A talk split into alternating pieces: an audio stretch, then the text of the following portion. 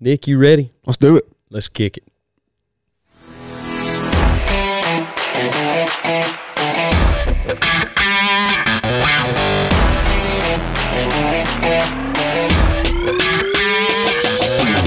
All right, everybody, live from the Wilson studio. This is Talk About It Outdoors. I am your host, Alex DeBoard. My right hand man, my partner in crime, the main man from Bad, Bad Land, Nick Wilson. Are you ready to kick it up, son? Because I sure am. Let's do it. Let's do it.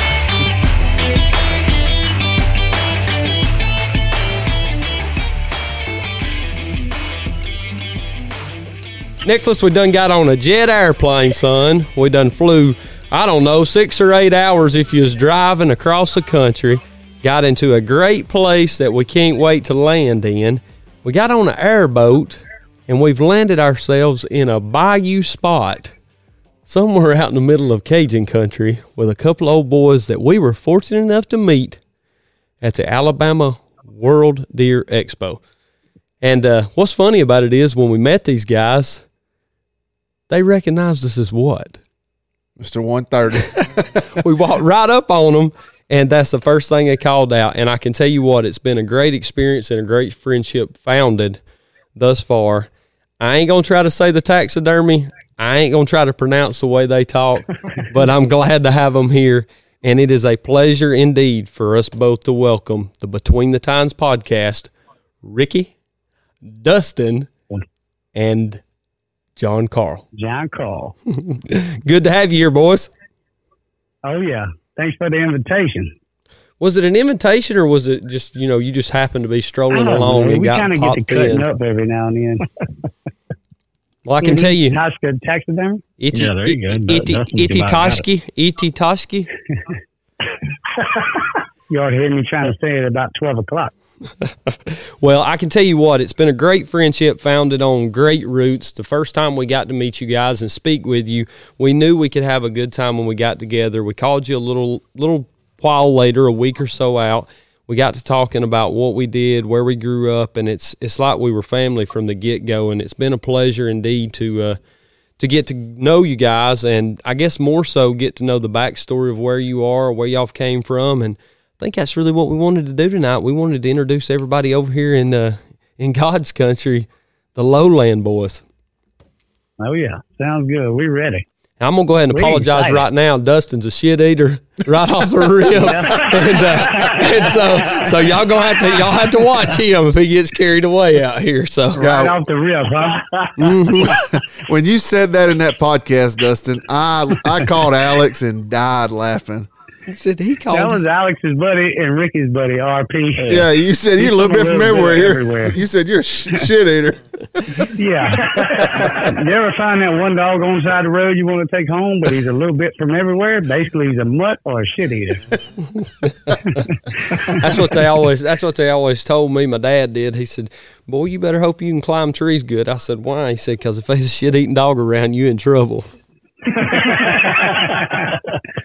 Well, guys, I can see now we're gonna have a good time, boys. That's right. That's right. Well, you know, I want to go back to the very beginning and do it a little bit different, I guess, tonight than we usually do because we could sit here all night and talk about our hunting stories and everything else. And I'm sure there's a lot that'll come to mind as we move through this thing. But I want to know how you guys got on the board of doing a podcast or where that came from. And I think it'll be interesting to hear your depiction of it and tell us the story about that. So, Dustin, kick it off, man. Take us away.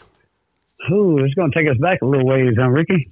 Yeah. Uh, kind of kicked around the idea, I guess, two years ago, Ricky. Yeah. Maybe a little more. Right at two years, probably. Uh, I felt like I was being silly when I asked Ricky about doing a podcast, you know, and he was like, "Yeah, go for it, go for it." So I kind of sat back, pondered on it a little while, and uh, I think the hardest part was actually going forward with no support, you know. Uh, because if you don't have somebody to support you, then it kind of makes you pull back the reins a little bit on what you're trying to do in life. Uh, we try to, we we're not trying to be the best of the best. We just trying to really. Actually, our podcast is based off of a a, a real hunt camp scenario. We try to keep the language to a minimum, uh, but we still try to cut up and laugh a lot too at the same time. And uh, from that point on, uh, Ricky kind of pushed me. I kind of kicked it around with a, a a pretty good bit of people, huh, Ricky? Yeah. And uh, finally bought the equipment. I guess we had the equipment for a little while before I got the nerves up to even do one. Yeah. I, I can remember when I first realized like Dustin was all in on it. You know, he told me about the stuff and I was like thinking like, you know, I knew him good enough to know he may hold on to that equipment a while before he actually did one. And uh, when I saw him actually starting on the the podcast booth, I was like, all right, this dude's ready now. You know, and I told him that night, I was like, look, dude, I'm not saying I got to be like your right hand man, but I want to be a part of this. And it just kind of stuck and took off from there. Yeah, and the second most thing was the name. We actually had a couple names. Yeah. But uh the one we have now, which is between the tines, stick out the most because as you and as Alex and Nick and John Cole and Ricky and pretty much everybody that listens to the podcast knows in some way, shape, or form that somebody always has something to say about a deer. That's Whether right. it's a button buck all the way to a 236 inch deer like Greg Grutchinger Peel, you know? Oh, so that's kind of where the name came from. Uh, no particular reason. I think it had a good rhyme and reason behind it. And, Yeah, uh, I got to give Dustin all the credit for the name because that was all Dustin. And when he told me the name, I was like, oh, that's it. That's it. yeah. There's no sense in even thinking about it anymore. Yeah, and I think Yeah. it sticks out well. And I, I'm going to tell you my take on Between the Tines. How many pictures have you seen of, of amazing folks between the tines? Right. Their faces Yeah. pictured there, and y'all are tearing, telling stories about those people that are pictured between the tines. And I, I that's the one thing Right. that's always stuck out with me for for y'all's name. Yeah, it doesn't matter if a kid kills a spike or a grown man kills a spike, all the way up to one of his biggest bucks to date. You know, uh, I just for us, we more supportive of everybody around us instead of throwing jabs at somebody. So it really doesn't matter to us. Really, you can tell we live in the country, huh? What'd you do? Somebody go Sound by like on somebody an backed airboat? yeah, What the heck yeah, was that? and that was a diesel. but oh my! anyway, goodness. it kind of uh, it kind of relates to like just anything in between the tines, you know, uh, a deer's tine. So y'all whether have it's to elk, whether it's deer, whatever. If y'all hear echoing and stuff out there and uh, or anything going on, y'all have to excuse these boys. They they ain't got no power out there where they live. Uh, it's out on a little shanty out in the middle of the bayou, and they have to they have to drive out by the interstate and run a generator in the back of a trailer while they record. They got JC. They got Yeah. JC over in the background pedaling that bicycle. yeah, we got them hamsters running right now. Well, we ain't quite in Bobby Boucher's neighborhood, but we ain't far off. no, we ain't at duck camps, huh? oh, What part of what part of Louisiana you guys live in, like region wise? so we northeast of Hammond, Louisiana, uh, about twenty minutes. Yeah, we're probably about 30 miles kind of east of Baton Rouge. Yeah. Maybe just a click north. And 45 minutes north of New Orleans. Yeah. Oh, you way down We're there. actually closer to the Mississippi line than we are anywhere on I 55. That's a that's a. Are there any mosquitoes down there? That's swamp country. One, Oh. one or two. Swamp donkeys, Where's Where's Marie Laveau live at down there? Thibodaux, Louisiana. Oh my goodness! Well, so the little town that y'all live in is called what? Loranger, Louisiana. Yep, I ain't gonna remember that, but that if anybody there, if anybody knows where that's at, you know It's these boys is out uh, there. Yeah, well, I, we're not we're not too bad. Our nearest town is Hammond, Louisiana. Pretty big, Yeah. pretty good sized town. Hammond is big, and I I worked in Hammond when I was down there after Katrina, and uh, it's funny, you know. We we've talked about this several times, Dustin. The, the way I guess the world travels and the way you meet people and spending time down there. That was what 14, 15 years ago, and then coming full circle and getting to talk to you. But I have never met finer people in my entire life than what I met down there. It was like being here at home, Nick. I mean, it really was, and they're just down to earth, just good people and, and rooted folks. They like us. They're they're just rooted in where they come from. They they love their homes, they love their family, and they're community oriented, just like what you guys are. So hats off to everything y'all do in y'all's community because I know y'all spent a lot of time as of late helping folks in y'all's area with everything that's went on. Oh yeah, we really appreciate that. We've been trying to do the best we can. Y'all took a beat down the past couple of years with some strong storms too. Yeah, we did, and you know it hadn't been too long. Uh, 2016, we had two major floods. So, yeah, we always catch some kind of crazy weather, something whether it's hurricanes, floods, whatever. And you talk to them, The and they're just about- they're still you know they make the best of every situation. I think that's what I admire the most about you guys. It don't matter what happens, y'all gonna find a way to make the best out of a situation. Oh yeah, Yeah, I, I told Dustin this the day after the hurricane. One of the coolest things about living where we live, you know, like when a hurricane hits, I mean, before the dust settles, there's 50 to 100 rednecks on every little street with a chainsaw when daylight cracks, and people are clearing the roads. Like, you know, and, and there's a lot of other places, if a hurricane happened like that, people are going to sit around and wait for somebody that's going to get paid to do all that That's you right. know, and everybody else, everybody here just kind of chips in. And I mean, the road was cleared. Almost every road was cleared within a couple hours. We almost look for that kind of stuff as rednecks, a chance to get out with a chainsaw in the middle of the road. It, it- and I know you boys do. Let me tell you, you've never seen happier rednecks in your life than right after a hurricane hits because everybody gets in their side by side and they get to ride up and down the highway with a chainsaw And a cooler of cold beer. That sounds that sounds like North well, Georgia when we get an inch of snow. Yeah. Because all bets are off. I mean, the cops ain't pulling over nobody right after We don't- the morning after a hurricane. You could be in whatever kind of vehicle, you know, it don't matter. We don't have no cops anyway in our town. We got well, we got a substation, huh? Yeah. Uh, no cop at all. I tell you what, Got in one caution light that works half the time. North Georgia gets for an inch or two of snow. It's the same way. It doesn't matter. It could be the biggest racetrack, QT. There'll be four wheelers riding around kicking donuts. And Oh yeah. not that we get the damage from that, for about seven days, it was a side by side free for all around here. It was just rednecks everywhere. Did um we were helping so many people, you know, oh yeah, and for y'all the did. most part, you know, as much as we could. Do you Oh. think that living there has changed your idea of the way the world works? And what I mean by that, when you go outside, do you get a sense of community and places that you go and visit like you do at home? You want me to answer that, Dustin? Yeah. I think for me it does because, you know, and it's it's probably the same way where you guys live in Georgia. Um, you know, growing up in a small town like we did, and the kind of people we grew up around, you go places up north, and it really lets you know like there really is a thing called Southern hospitality. You know, because people up north, I mean, they just soon cuss you out and wave at you That's right. you know, and it, it's just a different mentality. You know, people are a lot more, are a lot quicker to help each other down here than they are a lot of other places. And, you know, it, it's something that I definitely notice everywhere I go, which, I mean, I've met cool people from all over. I've met cool people. I've met people from New York State that were just as redneck as me that just talked a little funny That's right. you know. But uh, I think yeah, it definitely changes the way you look at everything.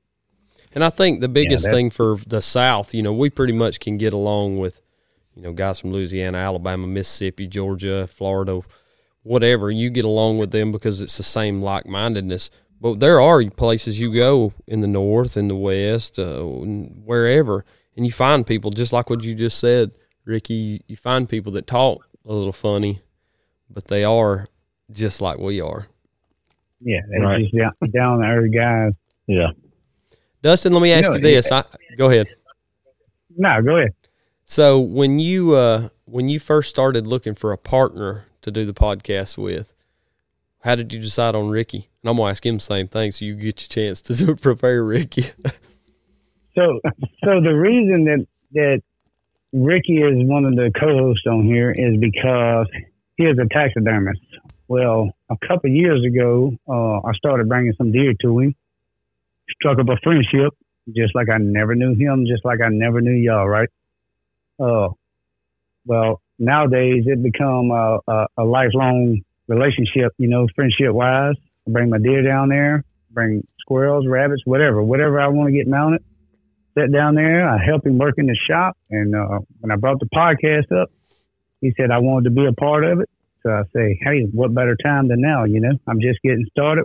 We ain't never done it before. You hadn't done it. So that's kind of how uh, that's kind of how Ricky landed up on here. And uh, it's it's not just my podcast. It's uh, just as much as it's it's more Ricky's and mine than it is anybody's. You know, uh, we don't. It's not no partnership or anything like that. We just everything we do, we do 50-50, You know, no money involved. We just we come up with our own scenarios and uh, just try to make the best of what we got. You know, uh, we don't always have the great service that y'all have, but uh, What? uh, we working on that. Oh, Yeah, service. So, uh, you know, at the end of the day, what better person than to get on here with me from the start is Ricky, you know, because I mean, he he's nonstop taxidermist and at the end of the day, when he has free time after he gets what a lot of people don't understand is we get to enjoy our families after we get off of work for a little while and then we do podcasts. Family comes before anything. So at the end of the day, like like like I told y'all earlier when I talked to y'all or when I talked to Alex, I gotta I gotta check on my girls, and then I'll be free. Make sure that you're able to do it off of our time zone because for some reason I keep forgetting y'all hour different than us. We hour ahead. I started to text you today. Make sure you'd put enough minutes on your phone down at the at the QT station or over at the local gas station. You'd amped up your boost your boost card for it. Yeah, I got that cricket wireless. Yeah. At Duh. least we wasn't depending on the service at my house because we wouldn't have been able to do that. It's it's not just mine. Uh, I mean, it's everybody's right here. And I think when we closed this podcast room, man, it just it just hurt us a lot more. Uh, but for some reason, where my phone is now, we're able to keep service. So apparently, you can hear me pretty good. That's right. Dustin, I know you guys have been in the podcast for a little while. What do you think? What do you think has been the biggest impact in your community for this podcast? The biggest impact in my community, uh, I can shoot from the hip. I mean, I can shoot straight from the hip right now, and that's uh, the hurricane. So from the hurricane, uh, automatically we helped our family, we helped our friends, and then we helped everybody that surrounded the area. What a lot of people didn't know is that we did podcasts, and uh, because it's not a big thing, right? Mm-hmm. Uh, it may not have been been a big thing until y'all brought it up. It wasn't a big thing around here until we brought it up, and for now, I got a buddy at Voodoo Soul that does catering. He actually did the free lunches and everything through Hurricane Ida, and we went up there to get ice from the ice machine. Well, they had a line of cars like maybe two miles long, huh, Ricky? Yeah. Oh, and I, I and I said I seen another buddy of mine. I said, "What y'all doing?" They said, "We serving lunches." So you know what we did? Instead of getting ice, we jumped in line and started serving lunches. I think we served over twelve hundred lunches that day, that evening, or should I say meals, not lunches? Uh, and then after the fact, I didn't want nothing from that. I just, I was just there to help, you know. Oh, well, he shouted our name out, and then it kind of come full circle then, you know, because everybody was want, wanting to know who between the tines was, wanting to know who had it, where it was located, and all that. So I think that kind of helped us. Uh, shout out to Trey Miller. I'm sure he'll he'll tune in to this probably.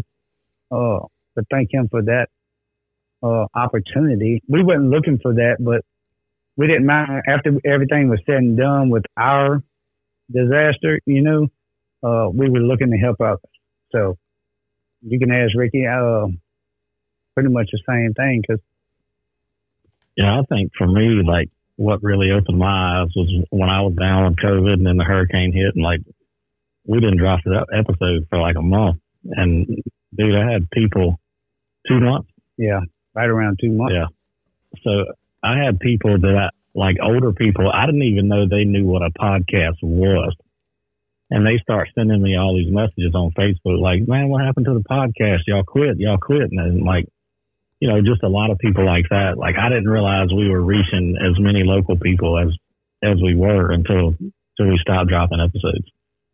Makes it makes it worth the while when you get those phone calls and messages like that, don't it? It does. That's kind of what we was just having a conversation on the last podcast with Wade Borman about was you know kids wearing his apparel makes him feel good. So you when you get out there and you can do something for somebody, it's more than just a podcast turns into. So Oh yeah, whether whether the it pod, actually brings a smile to you. yeah whether the podcast is for us or someone else, it's it's kind of it's kind of done the same thing for us over here. Um, Yeah. so tell tell Yeah. this tell this majority of the North Georgia crowd that probably listens to us, Georgia based crowd, what's it like growing up in Southern Louisiana trying to be a outdoorsman? Mm. Go ahead, Ricky. I'm gonna let Ricky go on this one. I'll go Yeah. second. My answer may be a little bit different than Dustin's on that because I'm a little older. Uh, things have changed a lot. You know, when I when I was growing up as an outdoorsman, we pretty much hunting and fishing was a way of life. You know, every every spare minute that we had that we wasn't playing sports, my daddy had us in the woods hunting, fishing. And there was a lot of open hunting land. There was a lot of timber company land. Nobody had anything leased up you know, so there was a lot of a lot of a lot more opportunities as far as land goes to be able to hunt and fish. And you know, the the way it is around here now, it's every every little piece that that's not a subdivision because you know progress has changed this area a lot. Um, somebody has it leased up, and it's you know different families have different small tracts of land leased. There's a few big hunting clubs, but not a lot left. But hunting and fishing is definitely still a way of life around here. And pretty much any direction you want to go from here, whether it be north, south, east, or west, you're going to run into a ton of outdoorsmen. You know, and they some of them may be casual outdoorsmen, but not very far from here. And a lot of them that that are right here close to us are just hardcore outdoor people, hunting fish, and it, it goes generations back you know, as far back as, as their ancestors have been here. So I don't know if that was the answer you were looking for, but Oh, absolutely. I think it hit the nail right on the head. So, how about you, Dustin? Yeah, so it it kind of takes me back.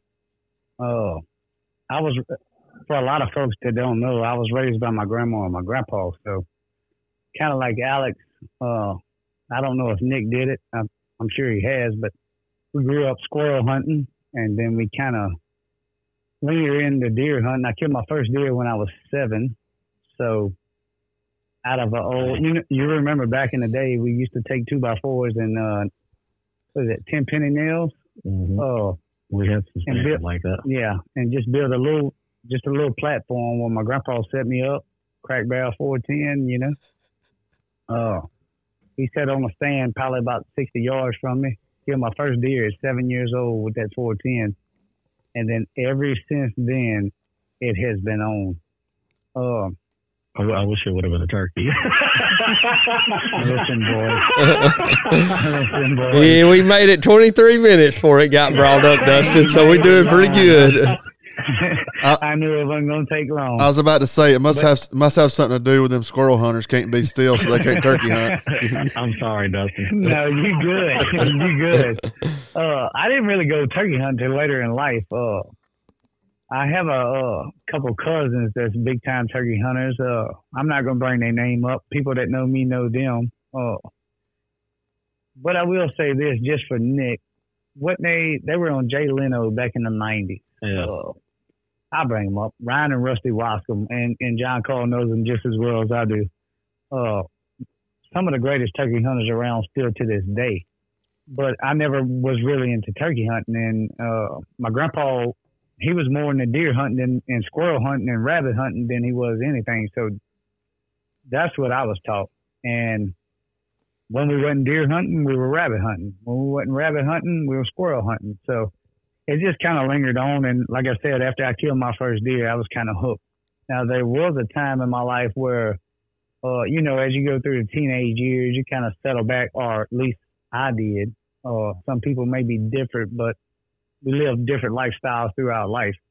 Uh, but what I can say, I'm so thankful for the days that I did get the deer hunt, squirrel hunt, uh, rabbit hunt. I didn't start turkey hunting until later in life, and I can't I, I I can't say that I hate turkey hunting. I actually like it, oh, because I I feel like I do pretty good day, nowadays with a mouth call, uh, and and thanks to my cousin Joseph, uh, has taught me a lot over the years, and he's probably the one of the best around, one of the best too, you know. Uh, but at at the end of the day, I'm still a deer hunter, son. I don't care about where. I don't care about mule deer. I don't care about. uh You like you hunting know, whitetails. sheep and Whitetails, baby. If you send me anywhere, and as you know, anywhere in the world, no matter if they from the Midwest, they say they can kill the best, but you ain't never dropped some Southern boys off in the Midwest, and they didn't come out with a deer. We coming out with something, by gosh. You, They coming out with Dustin. something. It might not be a. It might not be a 150 inch deer. It might because w- people from the south don't really get to see or experience a 150 inch deer. So, uh, at the end of the day, they coming out with something. Dustin, you probably Yeah, don't know don't this. about- You probably don't know this, Dustin, but you and Alex are more alike the more you keep talking. Maybe that's why we get along together, huh, Mister 130? You know, that, I, I want to tell this story uh, why you got me on here. Uh, it's kind of funny. Before I even knew Alex or even met y'all at the Deer Expo, I had posted one of Alex's video on my Facebook of the Mr. 130 video. well, and then when I seen y'all at the Deer Expo, I was sitting there. I was telling Ricky and uh, Patrick, I was like, said, "That's Mr. 130 right there." he said, "He said, who the hell is Mr. 130?" I said, "That's the one I posted on Facebook the other day." And uh, I guess that's where the uh, I guess that's where it all lies now, huh, boys? That's why we get to cut up and have a good time. Well, why did I make that video? Look what it's got us into, Oh, Nick. We're gonna be God. down there running blue crabs, drowned in the mud. Well, Oh, when I when I think of South Louisiana, I think of probably deep, deep South Georgia. I probably think of Spanish moss, uh, rattlesnakes, Marsh. uh, alligators, um, and and, I, and I'm- not too familiar with hunting deep South. But how is the Right. deer hunting? Is it hard? And, and was it harder back in the day, or is it easier now? I mean, which one, or has it always been pretty much the same? Has it always been tough? Do you have to run them out with dogs? How do you how do you get in there and hunt that? Well, we we are a little north of uh pretty much what they call swamp, right? Okay, So like where we live, we we on pretty much highland. okay, So if it floods up here, shit, the state of Georgia is going down too. I got you. Oh. I got you. I can tell you, but we really, really, really close to what you're talking about, but we're actually not in it. You go about 20 miles south of here to you get around the Ponchatoula area, it really starts dropping off into the swamp. And uh, yeah, I got some real good friends that hunt there a lot, and it's, I mean, they they get on a pirogue and push pole back in the middle of nowhere in these little bayous with a climber, and you know they. First of all, it's extremely hard to find a tree you can climb because it's cypress trees and they're huge at the bottom and they get skinny real fast. You know, and I'm sure South Georgia's got some of that same stuff. But uh, it's a different kind of hunting. You don't see very many deer. There's some good deer in places like that, but it's it's a totally different animal than hunting highland. You know, it's that those guys go way back in the swamp and stay all day, and you know, they, they it's some of some of them it takes them four or five hours to push pole back into where they're going to hunt, and they might sit all day for a week and and see one deer. You know, it's it's tough. I'm not going to lie. I, I was going to say um, that I would I would imagine being down there hunting down there because I've heard on other podcasts how like if you can come to Louisiana and kill a good deer, then you're doing something because they are very far and few between. I believe, I've kind of heard the same thing about Mississippi too that it's very hard to hunt. And I mean Georgia, Georgia's hard, but I don't from what I've been told, and you guys can probably tell us a little bit better about that because you have traveled out of state. Has it has it ruined you in a sense going to out of state where you guys go? Yeah, Dustin it has. I still lay with them down here, but Oh, you do? yeah. I, I'm not gonna say it spoiled me. Yeah.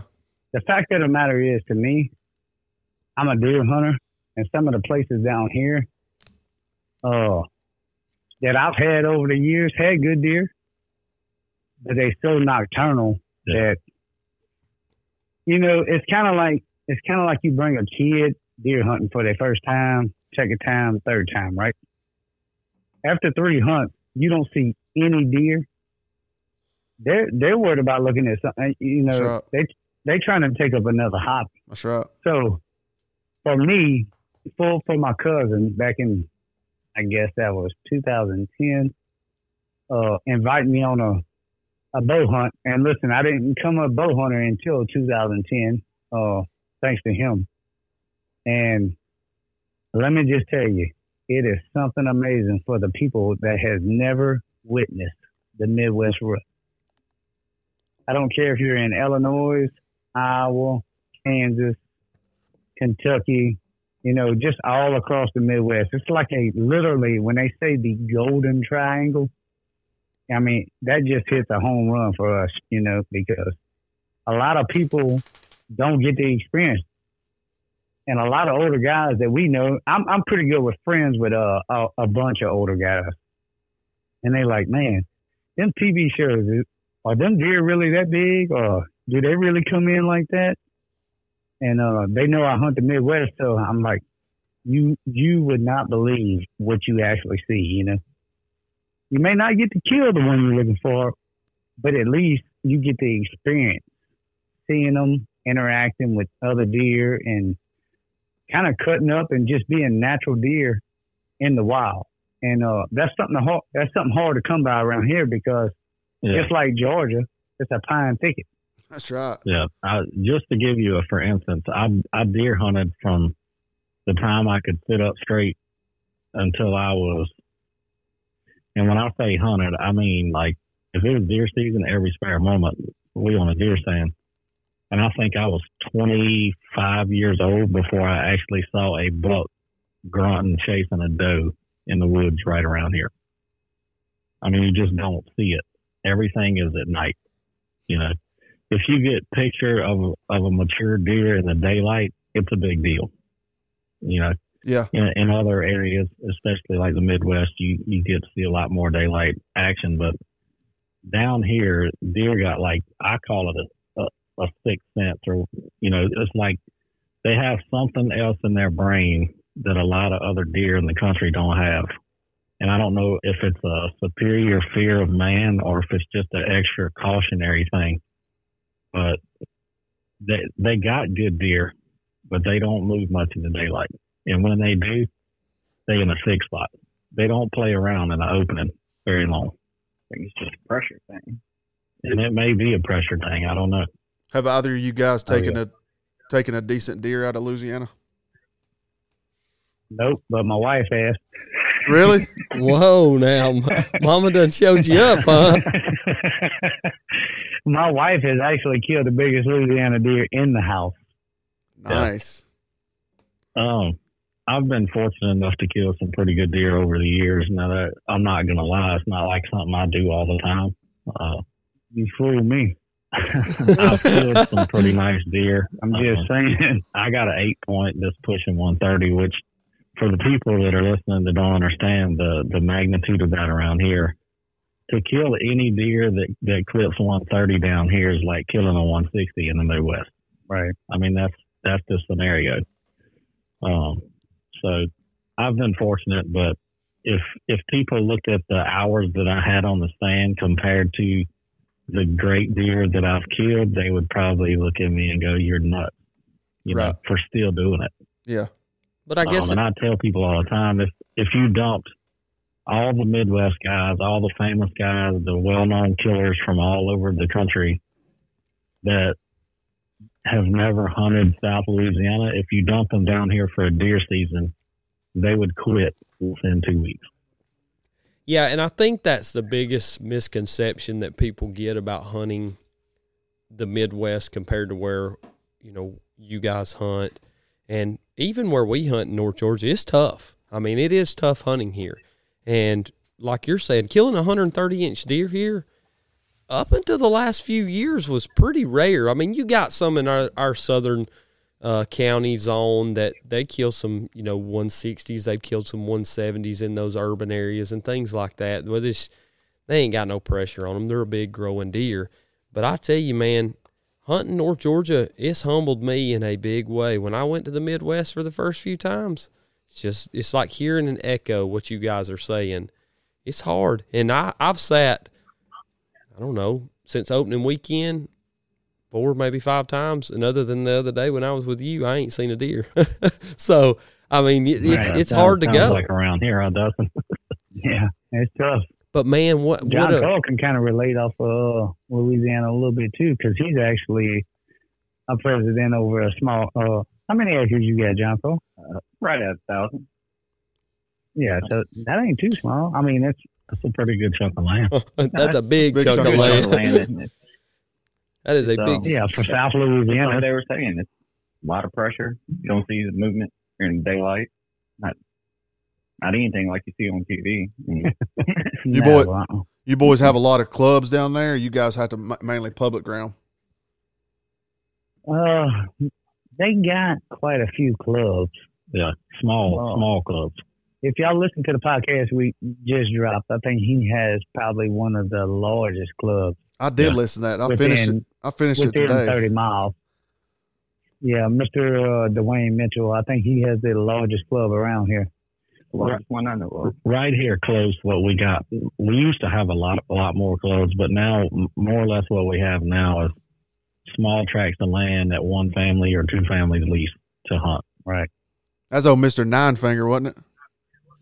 Yeah, 945. Dwayne. Nine forty-five. What did he do? Cut his finger Yeah. off? With a Ravin The crossbow tip of it. Oh yeah, you told me Yeah. about that, Dustin. Yeah, yeah. Yeah. and got the buck. Cut the tip of his finger off. He said he yeah, was- and killed the deer. He said he was having to hold his hand back behind the deer's blood trail because he was getting them mixed up. Golly, Hey, I didn't tell him. I didn't. I didn't tell him, but I think his fingernail was his, his fingernail was like Grim Reaper broadhead going. That's what mine looks like. Look like a grim reaper got a the hold to it. oh my goodness. oh, no, that that was a really dude. good podcast, man. You guys had that was that was really good. And that guy talking about how they let those families in and do those kid hunts and stuff like that. That was that was Oh. pretty that was pretty cool because we've had several talks on here about past hunting clubs and, and, and, and things that we've done that we we've we've got away from just because of our age and you know Alex has got kids and Cody's got kids so it's Right. hard for people to get out and and I, I want to get back in a club to keep doing that but you know it's it's hard you know you work all the- all the time and you Oh, try it to is. you try to slip away and you know we have to go for a club around here that's a decent you have to go down below atlanta for us so it's a couple hours drive so trying to take off on a friday and haul, haul butt down there is can be tough but yeah I, I mean i enjoyed that podcast because you know there's there's things that go on at those clubs and it's not just bad stuff it's not just drinking and getting tore down and people oh, can Oh, no. you know people can No, have that right. and do that but it's also family oriented oriented and it's a it's a great time to get those kids and stuff out there and let them do more than just hunt. They can go back to camp and learn to do stuff around there from, you know, build build a fire to to cleaning deer or whatever. chickens. Yeah, Chase Chickens is. Uh, They, they, they, they they literally go all out on their. Uh, that's what I'm saying. They got what eleven thousand? Yeah. Yeah, something like eleven thousand acres, Eleven or twelve. and on, only 90, 90 something members. Oh, but within them ninety members, they had a hundred. I think it said 100, 60? 160. Yeah, 160 kids, and they do man, they do giveaways. But he said only about 60 kids actually hunt. So, the I mean, 100, 160 kids, you never know what age they are. So you don't know if they can actually get out on their own and go hunting anyway, you know. Now, where is the But it was an awesome episode. where is the Busbys uh, crowd at The Busbys is in Isla, Louisiana, north of West Monroe. For us geographically challenged Okay. rednecks from North Georgia So- like So where myself, Duck Commander is, where is that? Is that North Louisiana? Yeah. Yeah. Extreme, oh, kind of like northwest Louisiana. right? Okay. All right. Uh, who are you where talking Duck about? Commander is. the uh, Wild Game The Innovations Busby's, guys. their own wild game. They they got that great product, you know that Mm-hmm. um, we like so much, Nick. That we, we don't. Don't go down that rabbit hole. Let's go on. no, we, we, we're not gonna get on that. Yeah. But I, I was just curious geographically where that falls because they kill some big old That bucks. is about four hours northwest of us. Yeah. It, it, do you have you guys seen a, in, any kind of spike in uh and sorry Dustin, but can, this can pertain to turkey hunting too. But have you guys seen a spike in out, out of staters coming in there to uh, deer hunt or turkey hunt with the, all the public stuff going on? Turkey hunting, I, yeah, Yeah. Definitely with the turkey hunting. not so much deer. especially in Kisatchie National Forest in North Louisiana. It, it's completely overrun with Arkansas turkey hunters. Mm. So um, we don't. We have a we have a bunch of small tracts of public land down here in southeast Louisiana, and uh, you know we don't get a whole lot of out of staters hunting down here, but uh, up in the central part of Louisiana and North Louisiana, there's some bigger tracts of public land. They get a lot of out of state hunters. Gotcha. Do Yeah, you we get some down here every now and then. Because you got to think, we at the top of that boot on Louisiana, Mhm. We're only 20 minutes south of that. hmm okay? So it's almost actually easier for us to hunt Mississippi Yeah. than it is to hunt where we are right now. Okay. When does the Let the me tell you, go ahead? let me tell you, Mississippi has some great game to hunt. They do. Yep. Well, I know the they tur- got a little bit more rules than we have. I know the turkey hunting is, is big over there. I know it's hard to kill them because there's a lot of people that do it. But I've I've, Right. I've heard the deer numbers were not not that good. Is that is that not true? Oh yeah, Oh yeah, Mississippi's so full of deer. It ought to be against the law how many deer there are in Mississippi. Ricky, Really? he can he can vouch for that because I mean he's a taxidermist, so he can relate. What what's when do y'all seasons open for both? October first. October first for deer through when? February? What you gonna do? I don't know. I don't buy my uh-huh. Louisiana license. In, in our particular area right here, January 31st is the last day we can. hunt. right at February. Okay. Okay. And y'all have a late rut, correct? Like a late December? Yeah. Yep. Yeah. Well that that's that's kind of last week of December into the first week of January. well that's probably nice now that you guys hunt in the Midwest because you can kind of get two ruts if you really want to. We're kind of here where we hunt at. We're kind of bound by the time we get back from. Sometimes it might be in. We might catch a late stage, but a lot of times we miss our rut from being gone. Ah, if we go beginning of November, we don't. Well, I mean, not too much up here, but if we hunt anywhere below yeah, Atlanta, right. it uh we, we kind of miss that rut. Right. So Unless you Southwest Georgia, and then it's nearly January. I know it's, down it's there. so split up because if you go like Savannah, I mean it's like right now Yeah, or early October. yeah. Y'all doing? Is there anybody that runs any dogs down there as far as as, as Oh yeah. deer dogging? Not none of us. I mean, do Uh, y'all? Is I there got a people? good. It, it used to be big down here. Yeah, but it, it, used to be real big, and and all the guys. A lot of people moving up north. Right. Um, And John Clark, he, brothers everything. yeah, he can tell you a little bit about it. Yeah, John, I'd like to hear about that down there because, and that'll bring up an interesting point. We was talking about deer camps, but so, have you ever done any of that down there? Uh, I used to run dogs um, with family and friends whenever we were young. Yeah. And, um, it's just really a bunch of subdivisions came up and lost um, lost a lot of large tracts of land. And like Rudy was saying, land's a lot smaller. The tract that we have now is just smaller chunks for people to hunt. So kind of a fine art here near home. They got some places still doing it. You know, down in the swamp, they're still running pretty hard. Uh, that's you just about got to.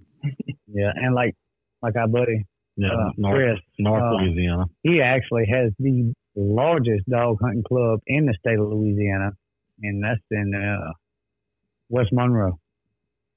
Uh, we go up there once a year just to cook. How crazy is that? We leave the Midwest, go up there for New Year's to cook, and just ride around in the trucks and just listen to the dogs run. Let me tell you something. The people think that it's a lot easier to kill a deer in front of a dog. Huh. You better be ready I guarantee because uh, it sounds like World War Three when the guns start going off. Now, can y'all and shoot? guess what? It, what's that? Is it shotgun or rifle in Louisiana? Both. So you can shoot either or. both. Yeah. But they using them tracking collars and they know the area real good. We sitting in the truck watching. They got these TV screens in Oh, there. yeah. These some high tech rednecks, you know. They spend more Uh, money on they take it to doggone collars and stuff than we'd spend in groceries in a Oh, yeah. year. All right. And uh I mean they do these field trials, they but getting back to the running dog things, uh I had never done it before my whole life until two years ago. And uh I got invited to go up there. Well, I come back home and I said, Man, I had a good time, but I ain't killed nothing. I said, It's harder than what y'all boys think. I was sitting on top of a dog box looking for a deer. Well, he come through there about 300 miles an hour. Let me tell you something. if he ain't within 20 yards, you ain't killing him. My first deer I killed in front of dogs. Me too. Yeah. and he almost ran over me. See what I'm saying?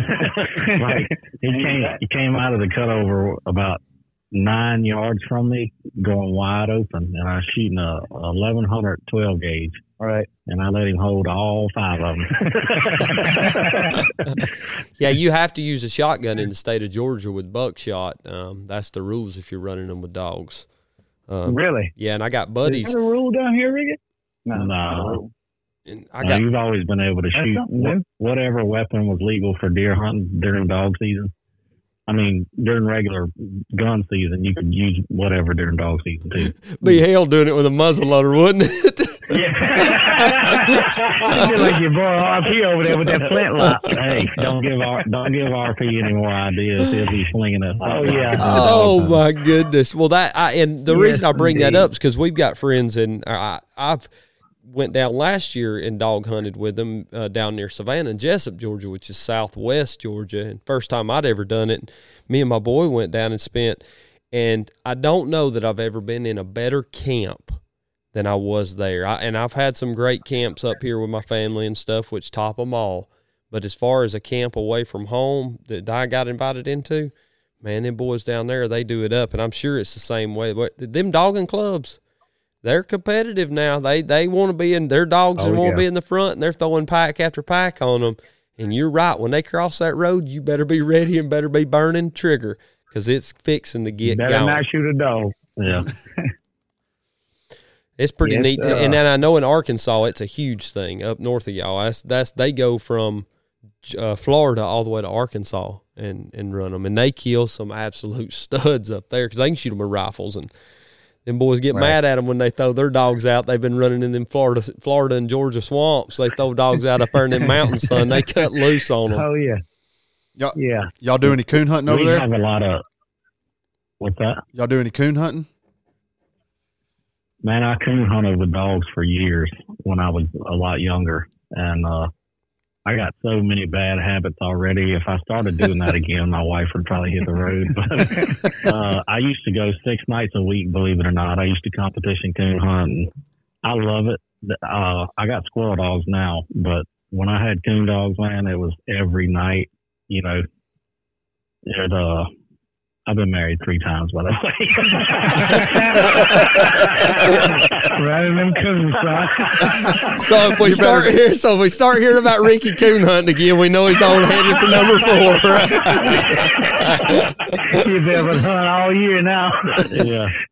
Sorry for your accent if you listen. I love it. I, I I do love coon hunting. I just I can't do it anymore. You can't I mean, do I- it here because got of the houses.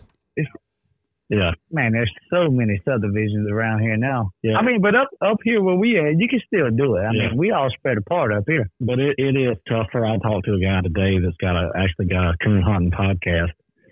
Uh, shout out to Tyler Duncan. Uh, he's got a podcast called Coon Hunting University, and it is a lot tougher on guys now because there's so much more population, more houses, subdivisions, stuff like that. So Tell him to take a trip to the Midwest. Yeah. I promise you, he won't be dissatisfied. Hey, did, did you you guys both hunt out of state together now?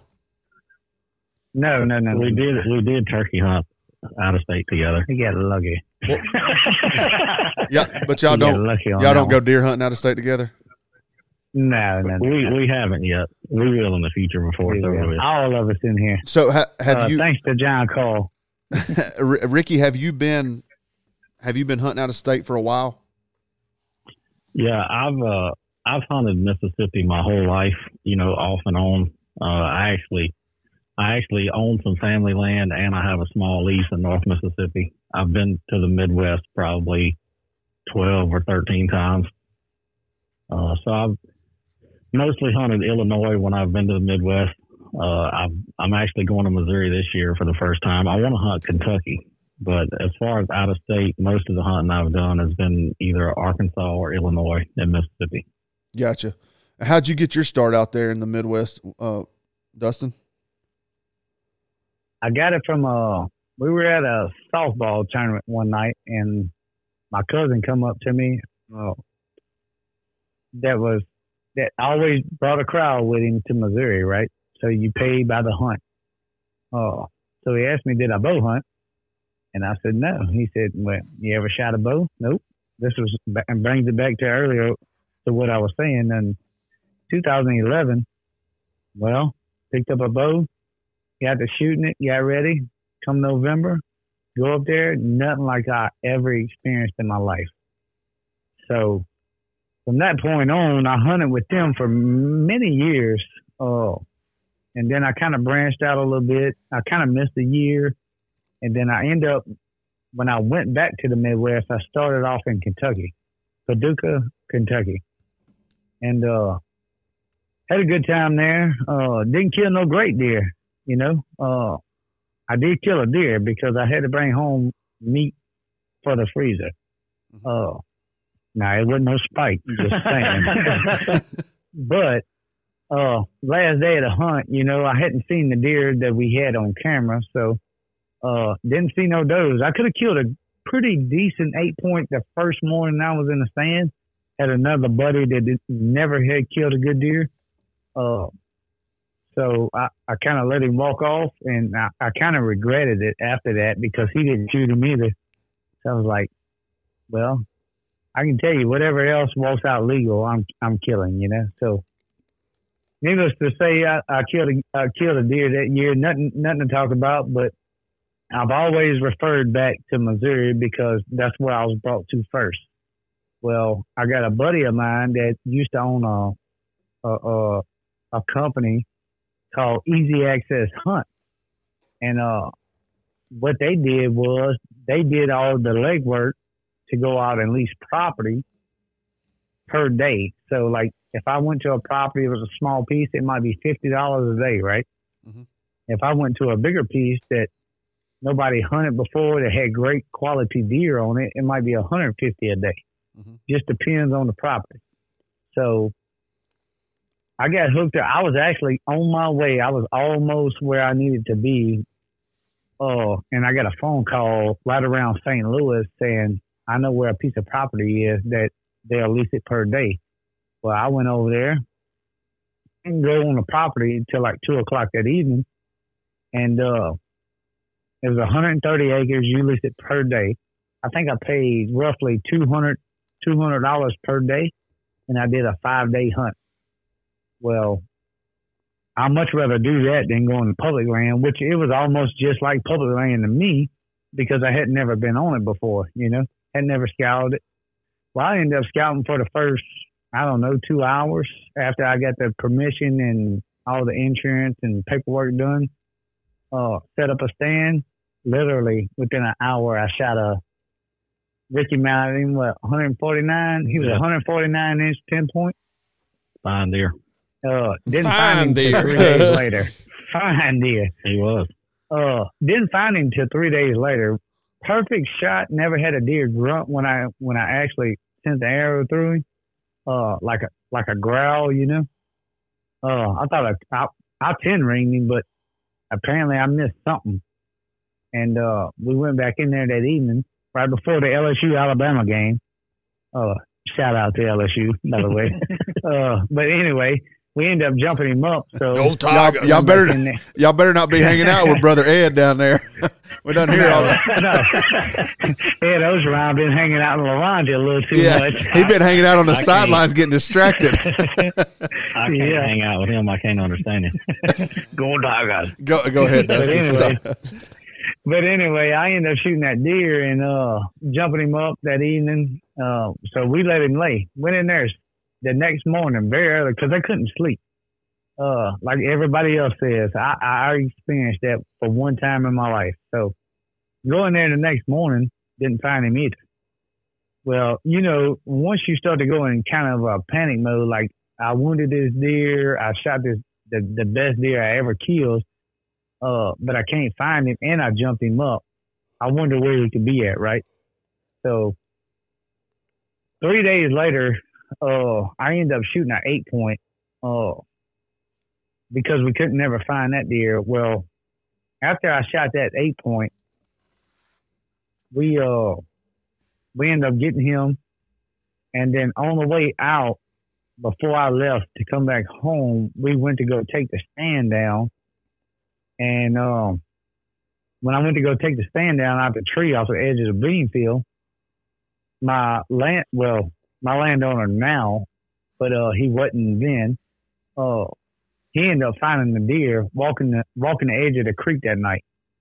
So I had two deer, called the game warden, got everything under control, everything was legit. So that had me hooked from get go because all the years I went prior to that, I never killed a good deer.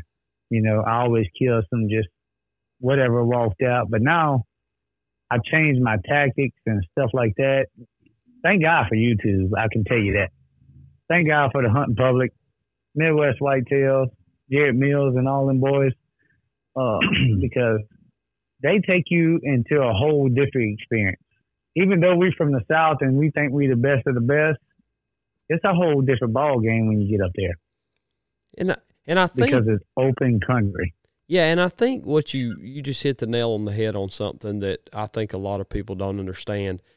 We may not have the knowledge basis and the tactics to get them killed, but we have something called patience that a lot Right. of people don't understand. And patience growing up where we did hunting, it they ain't no they ain't no line longer than the line of patience that a guy that's hunted North Georgia his whole life or hunted South Louisiana his whole life is going to have. I'll put that against anybody. I'm with you on that. Yeah, one hundred percent. And I, I don't know that I- it's it's that will and determination to sit there from daylight till dark if you need to to get it done. And I think it's just one of those just things. can't do it. You don't like it? You don't like him all day I- sits? I, look, I've done it. I've done it in Louisiana, and listen to me.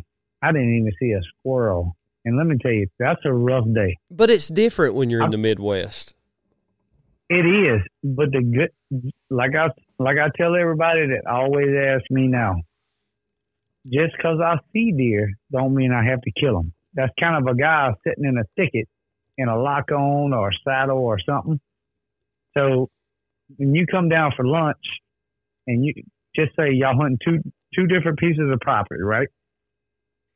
If I got a guy hunting a saddle, lock on, or anything like that, and he's sitting in a thicket, and then I got a guy that hunts a box stand in an open field of 500 acres. When y'all meet in the middle, just say y'all meet in the grocery store or just a fast food place real quick, and you say, where y'all hunting at? Blah, blah. He said, I'm hunting a thicket. I seen two deer. he said, man, you seen anything? He asked the guy that hunts a box stand, how many deer you seen? He said, "I've seen 50 or 60 deer. You know, it's a major difference and hunting in a hunting in a thicket is kind of like hunting in Louisiana. Hunting in a box stand for the Midwest guys is kind of like hunting open country. And I don't like I say I don't have to kill every deer. I just want to be able to see and you know get the opportunity because I can make a move after I see them. I'm getting in there nasty with them. I want to be in the thickest of the thick. I don't care if I don't care if I Yeah. see And I 50 have deer as long as I see the deer. As long as I see that deer, I'm Mm-hmm. after. That's the one I and it ain't got to be no absolute giant. Oh, Mister 130 over here will let the air out Oh, one in no, a I'm heartbeat. I'm with you on that. Do you still hunt But that? I just I I just love seeing deer. You know. you still hunt that same place, Dustin? Oh no, so I've been through yeah. So where I killed the ten point a couple uh what is that? That's been about four years ago now, Ricky. Yeah. Uh, so where I hunt that property, a buddy of mine actually leases that property, and I lease the property directly next to it. So we're one combined property. and uh, we go up. We do everything together. We set cameras together. We run trail cameras together. We do everything together. This year we wasn't so fortunate because of the hurricane.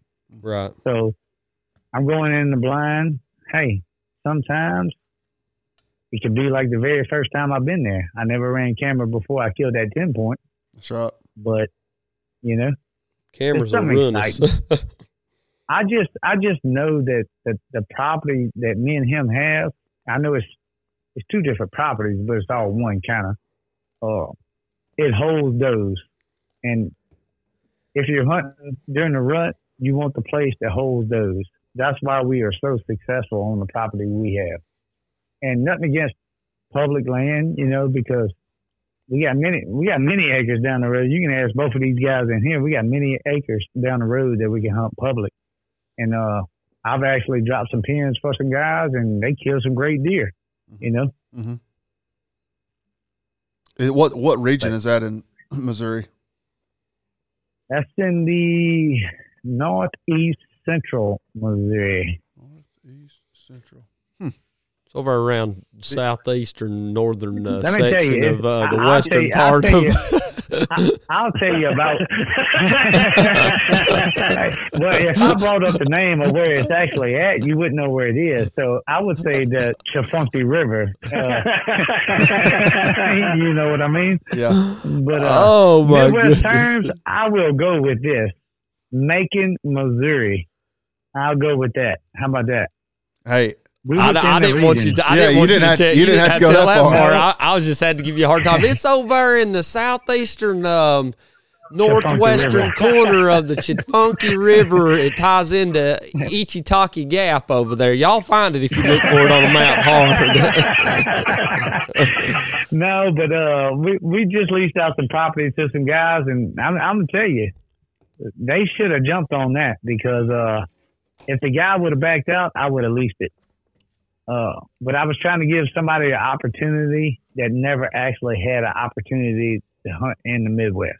gotcha. Uh, shout out to North Missouri Land Company, which uh, our great buddy Luke, he uh, he all the guy, the guy is great when it comes to property. You can ask Ricky. Yeah, Luke's a good guy. Yeah, like honest, you know, honest pictures, honest videos. Uh, I mean, who who's gonna set up a muddy box blind for somebody else to hunt? There ain't gonna be too many right. you know. Oh, but that's what that when I put that property up. I mean, I could have I could have leased the property, but I was I was trying to give somebody that has never had the opportunity to go to the Midwest, Gotcha. and it's not about money. Oh, it was just about experience, getting the experience, because we can sit here and talk all day long on the podcast about what we do, but for you to experience it yourself is just unimaginable. Ain't nothing like it. That's for sure. Um, Nothing like it. shifting off Got that. me a pen over there in Illinois. Come on, brother. Hey, shifting shifting off those deer for a minute. Let's hear all three. I ain't going to I'm going turkeys. there. I ain't going to turkeys. I do want to know all three of y'all's it. favorite recipe from Lu- Louisiana. Favorite recipe. We ain't gonna understand Uh, if they've got some name of some kind of crazy name. Well, I'm sure. Well, I want to. All right. I want to go into I'm the recipe. I want to go into something else that I know what it is, but a lot of our listeners don't. okay. You talking about for deer or what? It don't matter. Anything. Anything. Anything. Possum, raccoon, skunk's ass, whatever y'all we eat. don't we don't eat that, son. All right, co- give us one. What's your favorite? You talking to JC or you talking to us? I'm talking to you. uh, favorite recipe? Yeah, you got a favorite? You asking me? I'm gonna give you one here in a minute. No, I want you to give us one. Yeah, we, you, well, you can Oh. ask us. We're gonna do a show with you. You can ask us what our favorite recipe is. Then we want to know what what's the best. If I'm coming to Louisiana, I'm coming to Dustin's house, or I'm going to JC's house, or I'm going to Ricky's. He's gonna cook me the best Louisiana meal that represents him. All right, can I have two? Yes, You can have absolutely. twelve if you want I to. might, We'll I stay here stay all night. Saturday and Sunday. All right, so I have this is look off to the side red beans and rice and fried shrimp instead of fried fish because that normally goes together. Red beans and rice and fried shrimp. All right. Second, catfish, catfish couvillon. He told me about this the other day. Now this is you tell him tell tell Nick what that catfish covey on or whatever you said it was. Oh my god! What is Let me tell you, Nick. It's basically catfish, uh, fried. oh, you can bake it however you want it over rice, and it's just a special uh, special sauce, like a spicy sauce, Yeah. kind of like a uh, etouffee mix. Okay. Yeah. I, I Do get. you know what etouffee is? I do, and I'm getting tickled because that guy Timbo that we know that's from Louisiana.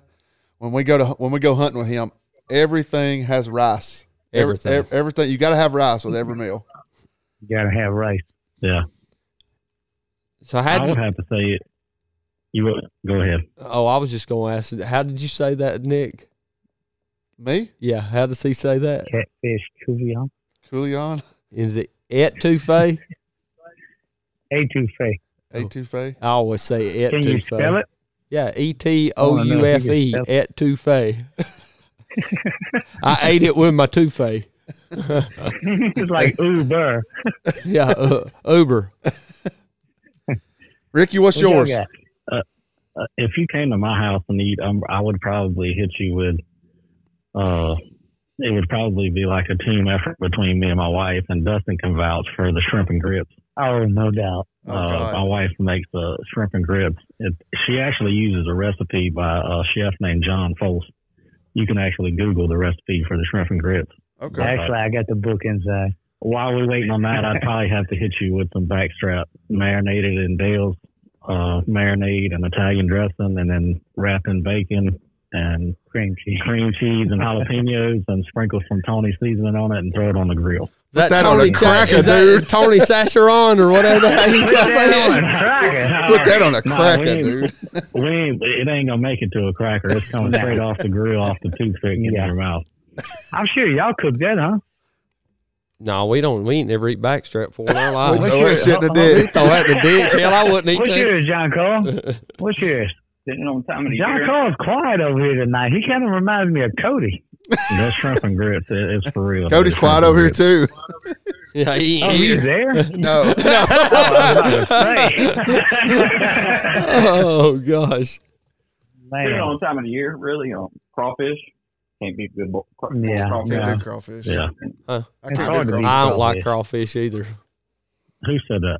I did. I did. Me and Nick both. I don't care for them. Too much work. No, crabs are too much work for I a little agree. piece of meat, son. I agree. Dude, y'all don't eat. Y'all really don't eat crawfish.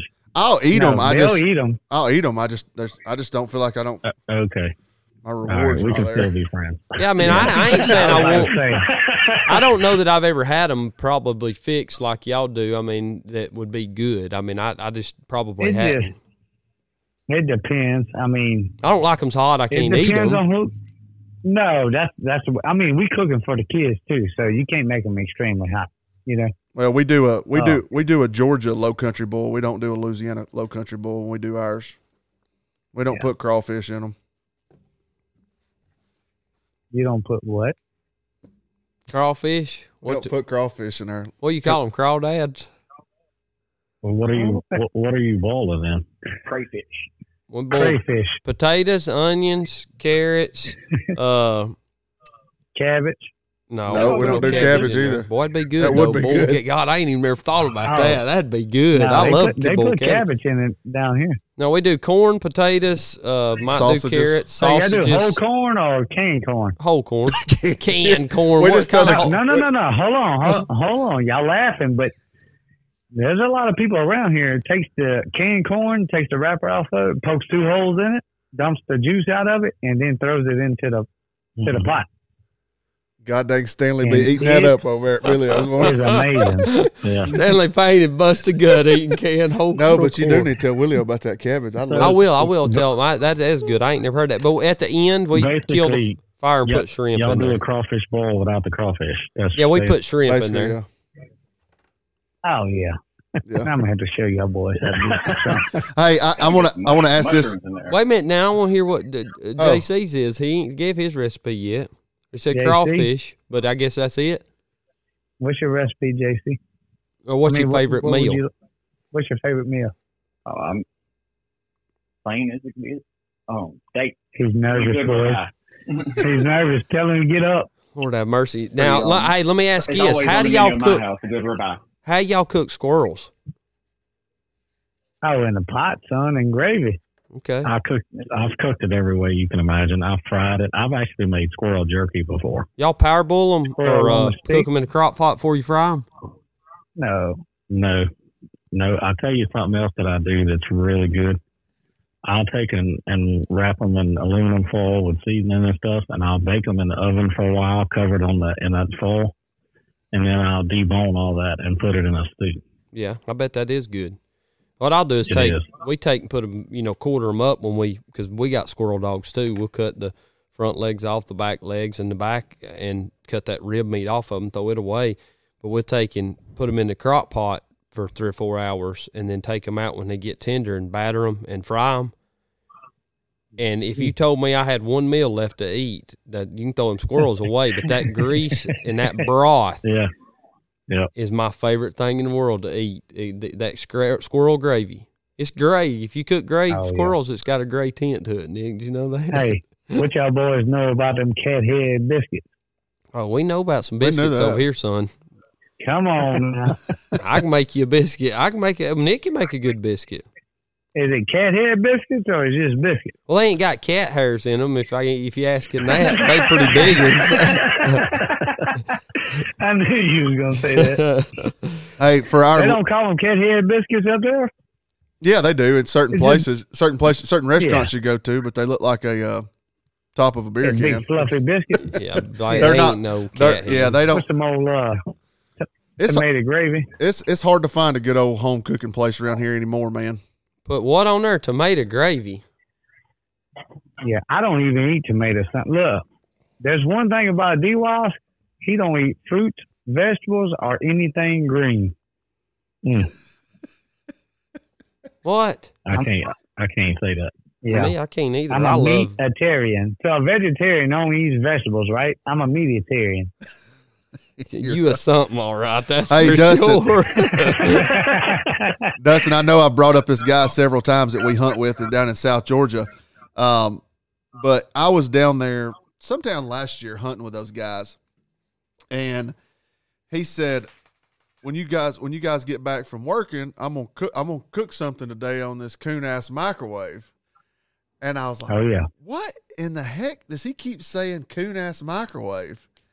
And and I never I just went with it because he always cooked. But explain to the listeners, do you know what a coon ass microwave is? Mhm. It, Dustin, explain to the li- uh, listeners what a coon ass microwave is. All right. So what? A I'm not exactly a coon ass, but I have one. You're a half ass. have ass coon ass. Yeah. Anyway. you go. So what what happens is you have a box. All right, say uh, a four by six, right? Three foot tall on the sides. You build a you can build any type of top for it. You know, you want a handle on each side, two handles. That way you can lift. Two people has to lift it on and off. So a coon ass microwave normally cooks a what 70, 80 pound hog. Yeah. Huh, Ricky? Yeah. So what you do is before before you put the lid on, you set a 70, 80 pound hog in there, or you can do a bunch of chicken, drunk chickens or whatever. Yeah. Normally, what people do around here, if they don't indent the top of the coon ass microwave, they take a kitchen sink, aluminum kitchen sink, and they stack it full of firewood. So a coon ass microwave actually cooks from the top down instead of from the instead of from the bottom up. So while everything's cooking down like charcoal, you would fill that kitchen sink up full of charcoal, and you would put some wood on it, and on it on both sides, and that's where you would take your black cast iron pot, and you would cook smothered down potatoes in one pot, and maybe some corn or something in another pot, or cabbage, or whatever whatever you prefer. I mean, many people do it many different ways. but the heat is all on the top of the box, not from under the box. Do you get what I'm saying? Yeah, that's an interesting concept of how that works. And some, some people actually put them in the ground. I was just about to say that. Yeah. So I find it hard myself, and it works. I find it hard myself to put a hog in the ground and cook it. Yeah. You know, Uh huh. like they actually dig a hole, you can research it and put the hog in there. But listen to me. If you put it in a coon ass microwave, it's not getting dirty. It's it's going to get cooked eventually because you got a thermostat on it. hmm You're sitting there watching the temperature. So, uh, I, my suggestion was not to put one in the ground, Gotcha. especially if you don't know what the hell you're doing. Yeah, and But everything is cooked from the top down. that's interesting because I mean, it, and it's good. Everything I've eaten from it so far that he's cooked, Oh, yeah. been really good. Oh yeah. Now, now they have another thing. They call it a Kunaris microwave too. Is where they build a box. It's actually kind of like a rotisserie. Mm-hmm. So they build like a, uh, you know, the two sides and the back, right? Right. they put the firewood up against the two sides in the back. At the top, they have a rail that comes out about three foot, and they have literally a rotisserie on there, and they take a hog and they put it between two uh, fence panels, and they sandwich that hog together in between the fence panels. But then they hang the hog on the rotisserie, so as the fire's burning, it's steady spinning, so it's steady cooking at the exact temperature. You see what I'm saying? Right. You got the picture? Uh huh. Am I making sense? Absolutely. So as the fire hits the back hits the back wall of that of that microwave, it's it's directing the heat directly to the hog that's sandwiched between the fence. Okay. And uh, that's another way to do it too. Gotcha. Besides, the only difference is the difference between that and the Kunaris microwave is that you can actually see the hog on that one. In the Kunaris microwave, you can't see it. right. That's that's wild it- to it- think. It's just like cooking in a mm-hmm. Dutch oven. It is. Yeah, It is. yeah. Basically, it is a Dutch oven Yeah. because, yeah, same thing, same scenario. You just cook from the top down. All right, boys, we winding this thing down, and I got to get I got to get a couple question last minute questions in. Let's let's roll over to JC. Let's start with him. JC, John Kirk. don't be so quiet, son. JC, come on, give Let me us turn this mic up. give us that one piece of advice that JC would share with someone. One piece, best piece you got. Hunting, relationship, whatever. He's Ricky, Ricky, we're not going to ask you about the relationship, so you be thinking of something else. don't don't coon hunt six nights a week.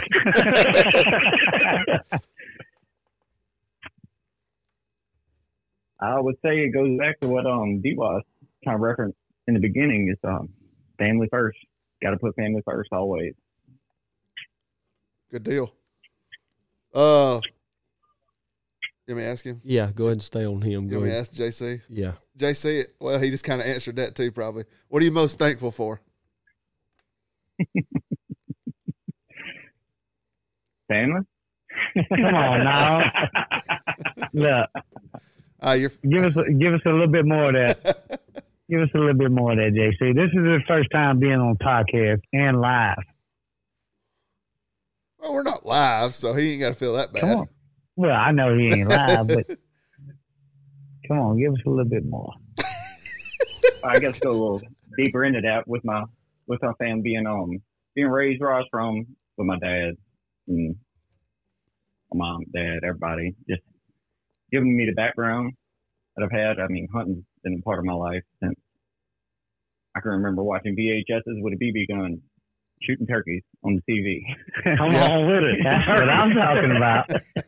It don't get much better than that. That's Some of the finest memories I'll ever have, and I can't be more thankful Well, that that's There you for go, my boy. dad to even introduce me, and get me into hunting. Great man.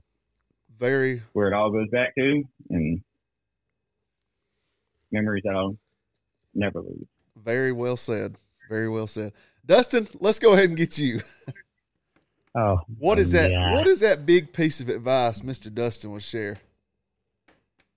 I just want to tell that any listener or listeners that's very new to the hunting industry or the uh, are coming up as a kid and hunting, listen, listening to podcasts, uh, pay attention. You don't have to listen to one specific podcast. Uh, you don't have to take advice advice from your, your your great grandparents like back in the day. You can listen to multiple people and get multiple scenarios of what really happens in life because one thing I've learned in my life is that and I love my grandpa to death, but he only knew one town and that's the town he grew up in. He didn't know how to read, he didn't know how to write, he didn't know how to do anything. So uh, he can only teach me what he knew, but he had common sense. So for any young hunter that's wanting to learn anything about the outdoors, don't just listen to Between the Tines. Don't just listen to talk about the outdoors. Listen to everybody. We're all one big community and never begrade anybody for what they kill. Be excited, show them love, share, share the camp, you know? Uh, that's my number, my, my number one thing in life. And you can ask both of these guys and many more. My number one thing is show everybody love. That, that actually kills a deer, turkey, whatever, squirrel. Uh, just enjoy the moment because it don't last forever. That's that's pretty much it for me. That's good advice. Can't you can't beat that advice. Oh, that was fine advice. because we haven't we hadn't really heard that yet about getting people's different opinions. What are you most thankful for? I'm thankful for my wife. Uh, I have three girls, one 13, one four, and one about to be two. Uh, I'm 35 years old, have a great job. My wife has an excellent job. Uh, I'm thankful for everything that she does behind the scenes for us. Like everybody says, we out here podcasting, cutting up a little bit here and there. Uh, and I'm thankful for my friends too that that push us to be who we are doing podcasts because there are certain times and moments I just want to say, you know what, I want to quit. But there's always that one person that you look up to at the end of the day and says, look, you got to keep doing it. You got this amount of people listening to you. You know, just you don't have to be the best of the best because not everybody's the best. You just got to be, you know, continuous and uh, don't get relaxed. Just stay focused on the on the on the road ahead. You know, Mm-hmm. that's kind of where I that's kind of where I think about it. That's right. And uh, I want to say thank thanks to everybody that that kind of listens to us. You know, because we we tend to cut up a lot. But at the end of the day, my family really means the most. My wife is the most prioritized person, and she keeps she's like a strong back, you know, that I never had. Ricky, what kind of advice you got for the listeners? Uh, I guess my my main piece of advice that I tell people is find something you believe and stand on it. You know, because we live in a wishy washy world where people just blow at the wind and whatever's cool or whatever they think is in at the moment, people get distracted by a lot of things. But if you find something you believe in and you stand on it and you commit to it, you're going to be great at it. Good things are going to happen. Whether it's doing a podcast, deer hunting, fishing, riding a bike, you know, school, career, making money, whatever it is. If you find something that you really believe in and you just keep your head down and work hard and set your mind to it, anything is possible, you know, and no setback is too much, no hole is too deep, and no obstacle is too much to overcome. If if your mind and your heart is committed to something, there's only one place you can go, and that's towards success. That's right. What are you most thankful for? Uh, you know, I mean, I hate to sound like a broken record, but other other than my wife, which is exceptional, exceptional, you know, she she does a lot to allow me to do the things that I do. She puts up with a lot of a lot of extracurriculars for me as far as hunting and fishing and podcasting and you name it. I mean, I got sixty three thousand hobbies and counting, but um, you know, I'm thankful for the foundation that my parents laid in my life, just teaching me wrong from right, you know, teaching me how to be a good person, how to respect people, and, uh, you know, how to be a hard worker. Just, you know, basic stuff that, you know, when you're growing up, you don't think about. All you think is, man, my parents are getting on my nerves. They making me do this or that or making me work hard. You know, my dad made a man out of me. You know, and he was extremely hard on me and my brother. We worked for him for 20 years, you know, but you know, and and not not not in a boastful way, but I'm a man's man because of my dad. Mm-hmm. You know, right. I'm I, I consider myself tough as nails because that's the way he raised me to be, and uh, you know that kind of that kind of ties right into my advice. You know, my, my family raised me to be an overcomer and uh, it all ties in. Love it. You can't ask for nothing no better than that. No, you can't. I'm talking about bringing the heat tonight. Then between the tines boys are. I like it. I like it. They've been getting geared up, scripted up. Oh my goodness! And and you know I think that's the biggest. I was prep. you was you wasn't prepped by me. I didn't give you nothing. Don't you give me? Don't you put that on me, Ricky Bobby. you um, first, you last, son. oh my goodness. Well, and you know, like like we've said all along in the conversations you and I've had, Dustin. I think we've talked once, twice, three times a week, whether we text and calling or anything else, or oh, going oh, yeah. live on anything in the world you know, we continually get to say good people find good people, and it wasn't a chance encounter that you shared a video and recognized some old tall, skinny, long-haired redneck with his old buddy walking around in uh, in the middle of Alabama with, Mr. with Long. That, there you go, yeah, Mister Inch and Three Quarter, and uh, yeah, I, I don't think it was chance that we met each other, and I think the biggest thing that we've got out of this relationship is a friendship that's probably going to carry for uh, for a lot of years to come if we're all so blessed enough to be able to get to do that. We are coming to Louisiana. Uh, the Talk About It Boys is going to oh, yeah, come in hot, and we're going to have some fun in the very near future. And uh, you boys have got to come to Georgia and visit with us. And hey, it'll be crawfish season before long. yeah.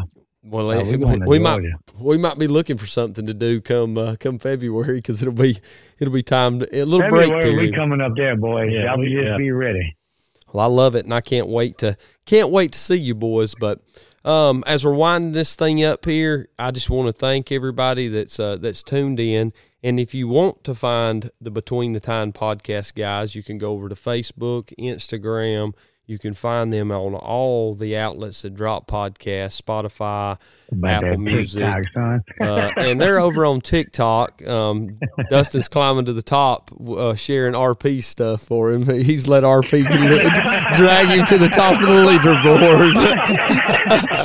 hey, we made the man famous, so uh, I got to keep it going. Hey, son, they they they ain't no rider like a coattail rider. I go on with hey. you. I'll jump right on there with you. I had him on the other one night. Thing about us, one thing, one thing about us, we support everybody. Alex, Alex, yeah, y'all, y'all do need to get RP on for an episode. Oh yeah, he, I think with us, he was kind of a little bit kind of like deer in the headlights because it was his first, you know, experience of that. But when the, I the went, dude really has a, a, like a plethora of great stories and stuff. Yeah, and I think that that live the other night with him, he had asked me to to do it with him. He said, "I love." He said, "Them's my boys over in Louisiana." He said, "But I know them." He said, "I need somebody to talk to me that don't know me." And I said, "Well, I don't know yeah. you from Adam, so I'm gonna I'll get you with it, son. It ain't nothing to me." But I, I want to thank. Huh? You can talk to a brick wall, huh, boy. yeah, I talk to a stump if it'll sit there and listen long enough. but I want to thank y'all for you know your continued friendship and uh, and support of what we're doing over here in Georgia. It's it's not without um, without thankfulness and appreciation for what you guys do. Y'all do an amazing job with y'all show. It is a pleasure to listen to. It's a pleasure to get to hear y'all stories, and it's been a pleasure tonight to get to know more of the behind the scenes. We didn't get into everything that we wanted to, but uh, we're gonna have to do this again. Probably we own deer right now, but I promise you, come Yeah, uh, we come didn't talk about some springtime. damn turkeys. I hear you. I hear you. Hey, I, y'all gonna have all the turkey talk. Listen, I, I endured turkey talk for six, seven months this year. Y'all got all the turkey talk y'all want coming up. Let, let us have we our We moment. could do a good one in February. That's right. Hey, we can do one. Y'all be here in person, so it ain't gonna matter. Yeah. Yeah, Y'all- it sound a lot better. And I don't think I, I mean Dustin. We can't whoop him and Ricky. I, I know I can't whoop Nick. So you you gonna be on your own. So if they go, if they want to talk about turkeys, we're just going to let them. I'm gonna pull out that spur knife on. 'em. Oh my goodness! Well, thanks again, guys, and uh, we sure appreciate y'all coming on. And um, Go gonna- Braves. Yeah, go Braves! Braves is uh, Braves is playing right now. Nick's checking scores. We tried to keep up with them. Go Tigers. Oh, my goodness! There we go. So, for everybody here at Talk About It Outdoors, I want to remind you that Georgia's in number one place for the year, and uh, the Tigers is looking for a coach. So uh, we uh, we sure appreciate them though. Either way, either we way. yours. we Um, need Nick Saban back. hey, might, might, might, might not better ask too hard. He'll be coming in running. So, for everybody here at Talk About It Outdoors, we want to thank you for tuning in to another amazing episode. We uh, we can't thank the guys from t- uh, Between the Tines for coming on and being with us. If you like what we're doing, shoot us a message on any of our social media. We've got some amazing new stuff that's coming out. We got some really neat things that are coming up in the near future. So stay tuned there if you're not already. And uh, as I always say, remember, smile as you go, and don't forget, mount the memories.